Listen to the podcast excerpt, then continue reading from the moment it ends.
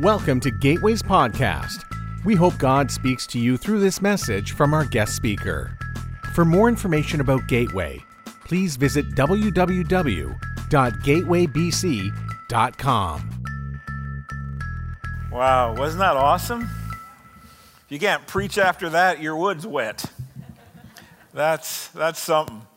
And um, it's great to be here with you. I'm honored to be a, a part of you today. Uh, and this, this celebration as the Church of Jesus Christ. Like some people say, you know, does the church have a mission? And, uh, and I think the reality is, is that's the wrong question. The question is, does the mission, which is Christ's mission, have a church? And, um, and so it's fun for me to be here and see how this church is pointing its guns in many places outside and, uh, and looking. So thank you for, for uh, supporting so many different ministries around. I, I've been personally uh, uh, helped. I, you guys have cooperated in help, helping us plant a church in downtown Toronto, of which my daughter and son and two grandchildren are part of that church plant which you're a part of which is you know pretty amazing. And now your guys are, are starting to work in a church in portland with uh, kevin lott and, and so just just awesome. Thank you for your giving to the annie armstrong easter offering and, and the lottie moon christmas offering record givings again. And so just just awesome and thank you for that.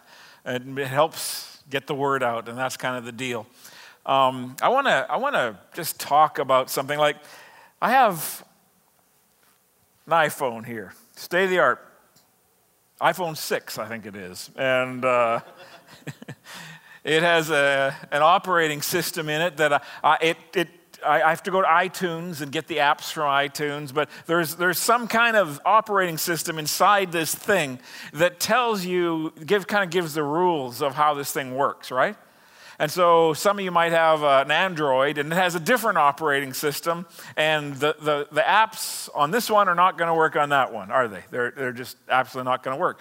Well, there's operating systems that govern everything. And, um, and the world has an operating system, and the kingdom of God has an operating system, and they're entirely two different operating systems. The world's operating system, tell me if this sounds familiar to you, goes something like this well, we need the biggest, the best, the strongest, the fastest, the prettiest, the whatever the EST is, and we kind of have a pecking order of how we how we rate on that order, right? And so whatever the category is, um, we don't. None of us in this room perform very well because there's always somebody we can find that's prettier, richer, stronger, smarter, isn't there? There's always that. And so sometimes we sense, and if, can you go, go back to a time in your life where you knew in your spirit God was speaking to you and saying, I want you to this. And, uh, and you were kind of used to the world's operating system. And you go, hmm, but I'm not the best. I'm not the richest. I don't have the most time. I'm not the whatever EST. And you can think of lots of people who should do the thing that you heard the Spirit say to you to do. And maybe, maybe you backed off from that. Because from cover to cover, the world's operating system and the kingdom of God's operating system are antithetical. The kingdom of God's operating system is not if you're the, weak, the strongest, the biggest, the whatever, it's weakest. From the beginning to the end of Scripture, we see this meta narrative of Scripture is that God uses weak people. And I'll be bolder and say, I believe God only uses weak people. Now, let that settle in a little bit. Um, God is going to start a whole new nation. And so he goes to he goes to the old folks home and he sees Abraham and Sarah and he says, "Hey, Abraham and Sarah, I need you need to be the parents uh, of a whole new generation, 80, 80, years old. That seems to make a great sense, right? That's your plan. That's but that's not out of character for God. That seems to be not the exception, but the rule. You just start going through the scripture and you're just seeing this. You know, who's going to be my spokesman? Why don't I get Stuttering Moses. Why don't we get Moses to be my spokesman? Gideon, you're hiding in the ditch. I'm going to call you mighty man of valor.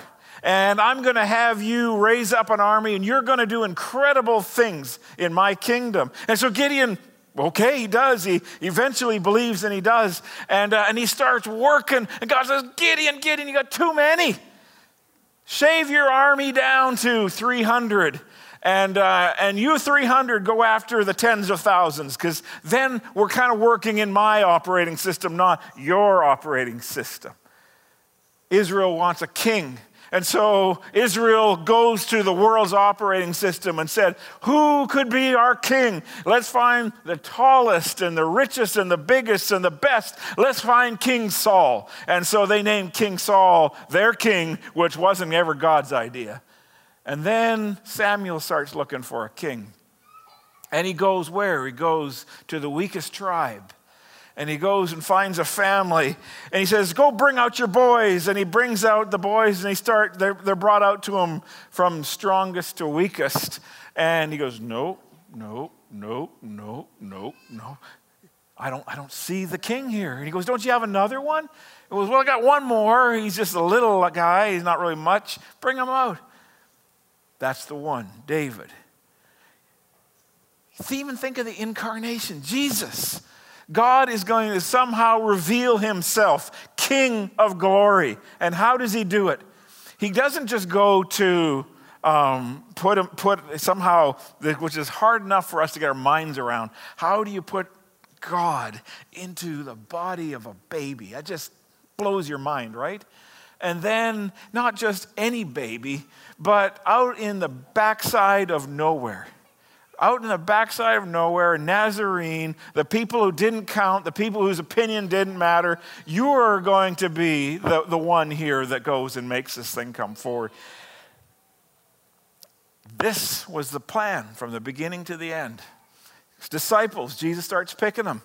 I want you, and I want you, and I want you, and I want you, and I want you. And he picks this ragtag guys, group of people who were misfits. And, uh, and this was plan A, plan B. And yet we see, as we see something happened in Acts chapter 1, verse 3, something happened to this group of people. So Jesus spends three and a half years teaching the kingdom of God. 86 times he mentions the kingdom of God, two times he mentions the church. 86 2, 86 2. Just think of that order. See, the church is powerful when the kingdom is the goal. But when the church is the goal, the church is never powerful. So Jesus speaks of the kingdom of God for three and a half years. He's crucified, he's raised again. In Acts chapter 1, verse 3, he spends 40 days with his disciples. Can you imagine that? 40 days hanging out with the resurrected Jesus. And what does he teach? The Bible says for 40 days he appeared to them alive, showed many convincing proofs that he's alive, and spoke to them about the kingdom of God. You see, the kingdom of God is what everything looks like when Jesus gets his way. It's what your marriage looks like when Jesus gets his way. It's what your church looks like when Jesus gets his way. It's, it's how things work and everything outside of the kingdom of God, the world's operating system, is a dog eat dog place. It breaks things, it kills things, it destroys things. And sometimes I think we miss out on the greatest joy that we will ever have because our mind is on the world's operating system. And we forget what the kingdom is about. So I want to read a passage of scripture to you that you know very well. It's found in Ephesians chapter 3.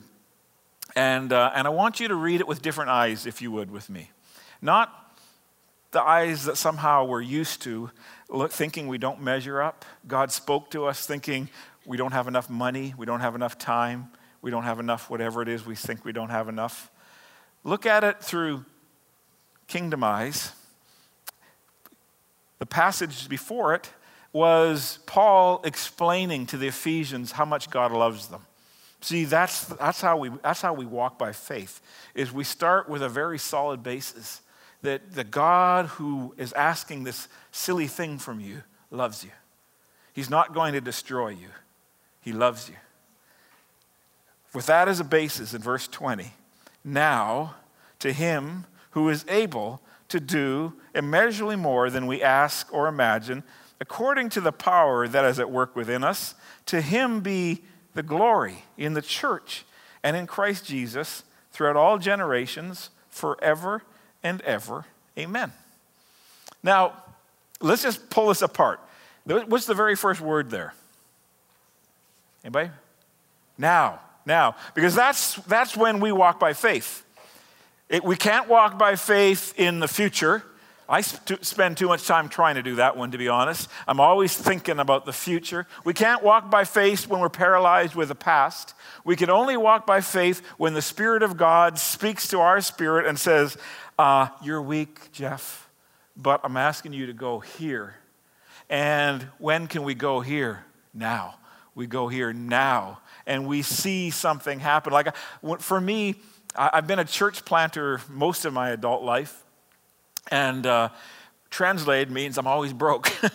and um, and I never, I never had the resources to take my wife on a honeymoon when we first got married. And so 15 years in, I thought, you know, I got to take that poor woman on a honeymoon eventually. And so I watched this American Express commercial, and, uh, and it just inspired this very romantic thing I didn't know I had. And, um, and I, I planned this, this thing. So I go and I buy a, a tickets, tickets to a resort in the Mayan Riviera, and, um, and I don't tell my wife about it. And I go and I call her, she works at a college, I call her Dean and said, Hey, could it, could it be possible that um, she has these days off and you don't tell her? And, uh, and you just take care of things for her? Is that possible? And and this person thought, well, that'd be kind of a challenge. I'll try that, sure. Okay. Then I go through her appointment book personally and I start seeing all her things. I start calling them up and say, hey, uh, Laura won't be there. I can't tell you why, but it's all good. Thanks. And, um, uh, cancel her whole, everything is going on. I'm thinking, you know, checking, going through my mind, do I forget anything? Oh, clothes. Um, she's going to need clothes, and I can't pack her stuff because she'll be missing it. So, you know, how hard could this be? And so I'm going through her drawers and finding out sizes and writing them down. And you ladies are complicated. That's all I can say us guys, you know, small, medium, large, you know, you got us, and you got sizes and things, and that's you're, you're complicated. And uh, so I'm in the, I'm in the mall and um, I'm in the place I probably shouldn't be, you know, and um, looking, looking at stuff I don't usually look at. And I'm looking at it and looking at my sheet and looking at things and thinking, okay, I think it's this one. And I'm going through that. And this one lady comes up to me and goes, Pastor Jeff, is that you? no, no, just some guy that looks a lot like him, I hear. And uh, so I made her, I promised her that she had to promise not, I had to tell her the story. And, and so everything was, everything was going. And so now we get time to go to the airport, and I'm taking a friend with me to drive the car back, but she thinks the two of us are going to speak, and she's dropping us off. So we, we get to the airport. She goes, When do I pick you up? And I said, I can't remember. Here's the ticket. What does it say? It's got her name on it. It says, Cancun like, what? And yeah, yeah, I guess that's what we're doing. And, uh, and then, you know, I, I, you know, go big or go home, right? So I, I, I planned a surprise every day, including her sister-in-law who was going to come from Chile and meet us there. And like every day there was something going on. And, uh, and I'm going, honey, this is going to be so much fun.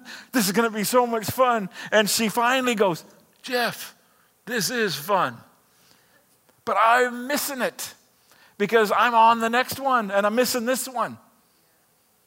When God speaks to us, He speaks to us to our weakness, and we can only respond when? Now. And how do we respond when we're weak? We go where? To Him, the Bible says. To Him, because He ain't weak. You want to know how strong He is? I was trying to help our church get a picture of this. And so I was saying, we're going to draw, uh, make a, a, scale of the universe. And I took a soccer ball and I clipped a grain of rice in half. So I have a scale of the earth, around two millimeters, soccer ball. and said, Okay, I brought a guy up and I said, Here, you hold the soccer ball, I'll hold the earth. You tell me where the closest star is. How far should it be? I don't know. He goes, Well, just guess. And so he goes and he backs up a few steps, maybe a few yards down. He goes, Here? And I go, Well, actually, if we're making this to scale, it's, I only knew it in metric, it was 22 meters, 25, 27 yards, something like that. So he paces those off.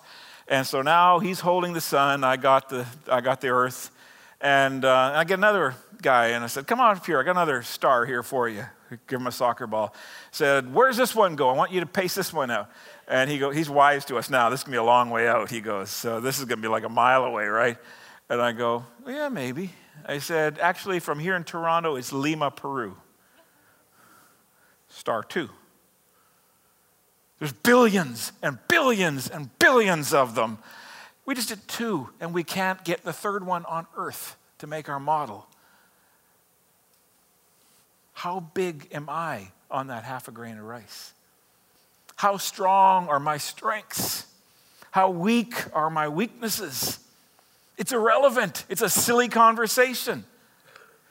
So now we're overwhelmed because we are weak and God has spoken to our, our, us in faith and asked us to take a step of faith. The only thing we can do is go where? To Him. Not after we try everything else. We go to Him. Why? The Bible says because He is able. That, that work, that word for is able comes out kind of mamby-pamby in English, but in, in Greek it really comes from the word where the word we get the word dynamite. He has power.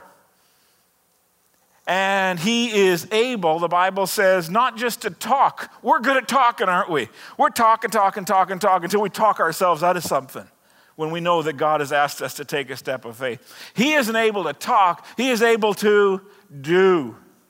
He is able to take whatever that thing He's asked me to do, take that step of faith, and it seems impossible, but He's able to do something. And how much is He able to do? We'll go back to that half a grain of rice. Imagine yourself on there. How big, when you look at this universe, how big is the perspective of the person on the grain of rice? Pretty puny, isn't it? But he is able to do exceedingly abundantly beyond anything we could ask or even imagine because we really can't imagine too much in our weakness on this grain of rice. We don't see the parts that are moving, we don't have the perspective, but someone does. And Paul was trying to get this thing across to us, and he, doesn't, he didn't have Greek words for it, so he had to invent them. He took, he took one word, which is Uber, where we get our word super, or German Uber, and he takes another one and puts them together. and he says, basically, this wasn't good Greek, but pretty good English. He's able to do super duper more than anything we can ask or imagine. Some of you think you got a pretty big imagination, some of you think you don't have much imagination at all. It's irrelevant. What God is asking us to do is now when he speaks to our faith, our weakness, we don't compare ourselves to the people who are the biggest, the strongest, the best. We go back to our weakness, say, hey, it's okay, because I'm going to him who is able to do exceedingly abundantly beyond anything I could ask or imagine. Why is this so important? Because it isn't, the next phrase shows us it's got nothing to do with us. It's according to what? His power that is at work within us. For anything spiritual to happen, it requires a miracle. For, for Trent, uh, I mean, for uh, Kevin's, Trent, for Kevin's um, church to start in, in um, Portland, it requires a whole bunch of miracles. People can't do miracles, God has to do them. But you know what? I think where we're getting off track is sometimes we approach Christianity like a business, a business world, and we, we deal with strengths. We use strength finders. We use all kinds of things that show what are our strengths, and we don't use weakness finders. Maybe if we use weakness finders, we would actually be pushing the church of Jesus Christ ahead. To him who is able to do exceedingly abundantly beyond anything we can ask or imagine, according to his power that works within us, the, the next is the capstone. Says, To him be the glory. Because, you know, the cool thing is when, when man does a, a pseudo miracle, you know, we go, oh, you know, it was God who did it. But, but when God does a miracle, it's obvious. You don't have to say it's God who did it. It's obvious that God who did it. I used to have people flying to Toronto because we had, we had this hippie commune that we called it. We had, there was 13 people and a dog living in a 1,400 square foot townhouse because we didn't have anything. And we didn't know anybody there. And we just started seeing people come to Christ, our neighbors, very secular people. And, uh, and then this church started. And then this church started discipling up the people and we started launching them out and churches started to come from the church that we started. And, uh, all of a sudden there seemed to be something that smelled a bit like a movement was happening. And Pete, i remember pastors coming and flying just to kind of spend some time work with us see what's going on. And they would meet me and you know what the reaction would be almost universally? Huh. Kind of expect a little more But you see, when God does something, he gets the glory. You don't have to, you don't have to, to convince anybody of it. When you're weak and God does something in strength, one plus one equals God every time. You know, the word, the word for glory in English is hard for us to get to, but in the original language, it conveys this idea of weight of substance, of, of this presence that's there that you almost have to cut it open with a knife and kind of put your head in. I mean, it's just really thick. Um, I, I, like when I fly, I, I, I fly and I, I, I fly a lot, and so I always get, you know, bumped upgrades and stuff like that. But I was flying a different airline, and, um, and I'm flying from uh, Atlanta to San Diego on an airline that I wasn't, so I had no no uh, status. And so I get 40B. And um, that's just bad news. I don't care how you look at it. 40B means it's going to be a bad time because B means middle row, and you know you're, you're at the, probably at the toilet row at the back there, you know. And so, so there I'm going. Okay, but maybe maybe God will be gracious to me, and I'll have two little bitty girls on either side of me, and thinking that'll be awesome. Maybe, maybe, maybe. Well, no, because because San Diego's a Marine base. Yeah, Marine A and Marine B on either side of me. So now it's, it's me on the toilet row in the middle with two big Marines beside me and thinking, okay, you know, uh, maybe I'll get some work done at least. I, but I, I, I wasn't going to win the battle of the elbow room. And so, so it's like, okay, I can't do that, no laptop. I'll watch a movie. And so I put a movie in and uh, look at the thing. And and there's one called The Notebook. It's under oldies. And uh, The Notebook. Have you ever seen The Notebook? If you're a guy, don't admit it. Don't admit it. It's a terrible movie. And um, I, am watching The Notebook. I didn't know what I was getting myself into between two Marines. And, um, and all of a sudden, it's like, oh, I mean, it's sad. And I, am getting all like, ooh, and, um, and I don't know what to do. I can't start bawling like a baby between two Marines. That'd be bad, you know? And, and so I just sort of incognito unplug from there and pretend I'm still watching, but I can't hear anymore. Get myself under control here. okay, I'm good. Plug back in. Oh, I went through like three waves of this stuff here, you know? And this is the this is a image, the best image I could think of of what, G, what Paul is talking about here. To him be the glory. You can't unplug from it. It overwhelms you. It overwhelms your senses and your emotions, and you just sort of fall down and go, I don't know how this happened. But God did something. Does the world need to see that kind of church? Does the world need to see that kind of people that don't operate by the world's way? That we are the best, we are the biggest, we are the most awesome, but operates by the kingdom of God's way. We're nothing. We're nothing. But we follow Jesus. And he takes us to places that we couldn't imagine. And look what's going on here. You see, this passage here tells weak people that when he, God speaks to our faith, We go to him now because he is able. He's got the power to do, not talk, exceedingly, abundantly, beyond anything you or I could ever ask or imagine. Not because, because we're not asking in proportion to our little perspective on this grain of rice, but we're act, asking in proportion to the power that is at work within us who spoke and everything was. He then gets the glory. And the place of the glory of God is the church. The world feels the pain of the world's operating system. Everything breaks, nothing works. The church of Jesus Christ should not be working under the world's operating system. We should be a people who, say, who calibrate and say, okay, I'm going to take a step of faith. I don't know how this is going to work, but I'm going to do it and experience God. Take the next step of faith and experience God. And then something cool happens. To Him be the glory in the church and in Christ Jesus for all generations, forever and ever and ever and ever and ever. It's like and the ripples just continue to go forever and ever and ever. Let's close with a story. My, uh, there's a picture here. Just go ahead and put that up if you would. It's that, my family picture when I was just a little guy. That's me. Isn't that cute? In the, I think it's a dress. I'm not sure what my mom has me in.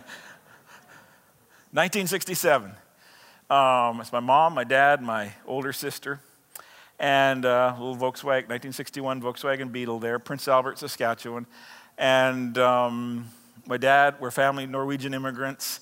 He had a grade eight education. He worked at Molson's Brewery cleaning beer vats. And uh, he um, got a benefit of his job, union benefit, was he t- took home a case of beer every day. So fa- our trajectory was just like most in that who worked there. It wasn't good. A lot of alcoholism. And um, some reason, my parents decide they're going to go to a movie.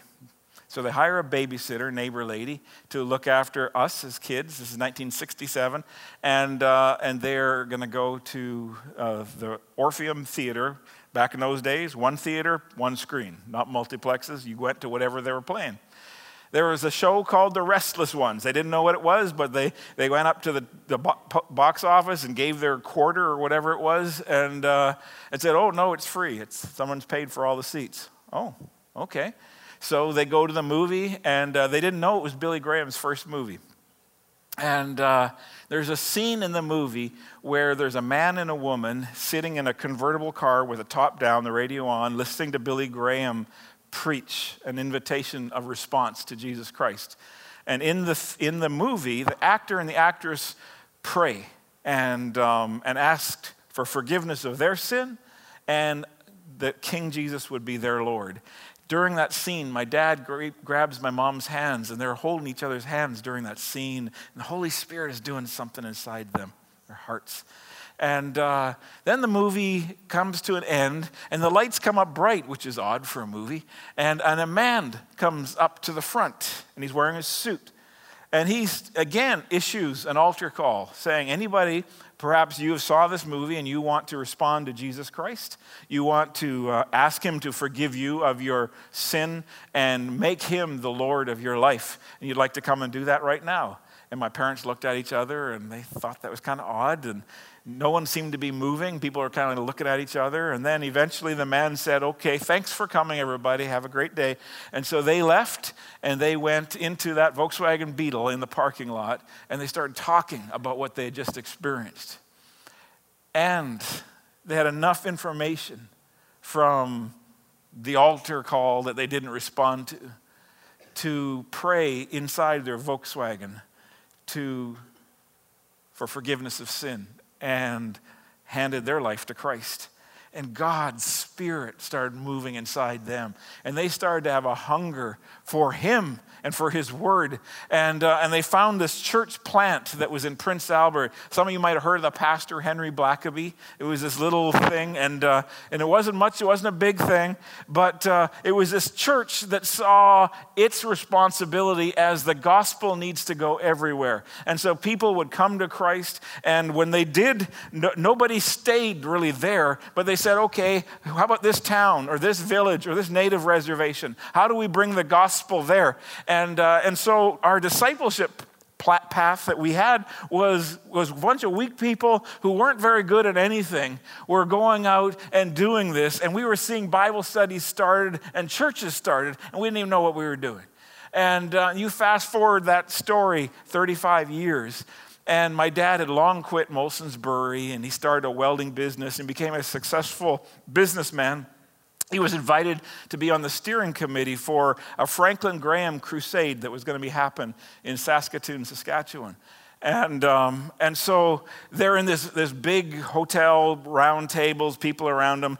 The guy who was in charge had a podium up front, and he said, Okay, now, um, before we go any further, why don't we just have a time of testimony? Why don't you just share how the ministry of Dr. Graham has impacted your life? And my dad, who's a tradesman and doesn't like to speak in public, his heart was just going. And, uh, and he was the first one up. Now, he came to the podium and he shared the story of the movie. And he said the little boy and that little girl, um, now little girl is in South America, and her and her husband are planting churches through the Andes Mountains. And, and, uh, and that little boy, he's planted churches in Canada, and the last church is multiplied into lots of churches. And, and I don't know how many people are in the kingdom of God because Helen and I went to the movie that day. My dad went and sat down. People were just, that was awesome story, awesome. Next guy gets up and he's just weeping. He's an old man. And he's shuffling his way. He doesn't come to the podium, he comes to my dad and he just collapses on him. And he says, Alan, my name is Tom Dice. I'm a businessman. And I put that movie on in Prince Albert in 1967. And I stood in front of that theater of people every day and issued a response to Christ, and no one ever, ever responded. And I thought for all this time I was a failure. But praise the Lord, I see. He has tears running down his eyes. My dad's got tears running down his eyes. They're hugging each other, and they're beginning to see something that we don't often get to see. Because every once in a while, it looks like, you know, God lets us look under the curtain of eternity and we can see how our faith has produced something. But most of the time, we don't. Most of the time, our perspective on this grain of rice is, is so small we can't even see it. So, by faith, we go to Him when He speaks to our weakness because He is able to do exceedingly abundantly beyond anything that we could ask or imagine because it's His power that's at work within us, not ours. And He gets the glory in the church, and it points to Christ Jesus. It lasts forever and ever and ever and ever and ever. So, some of you, no doubt, are weak and you know it.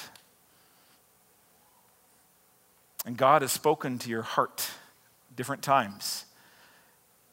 And it's easy to come up with excuses when we use the world's operating system.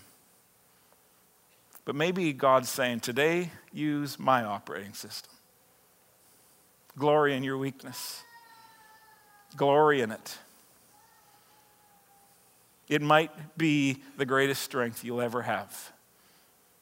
Trust me. There's going to be lots of opportunities for you to get involved in kingdom things that you don't have enough money for, enough spare time for, you don't have enough talent for. But maybe God wants to take you there anyway.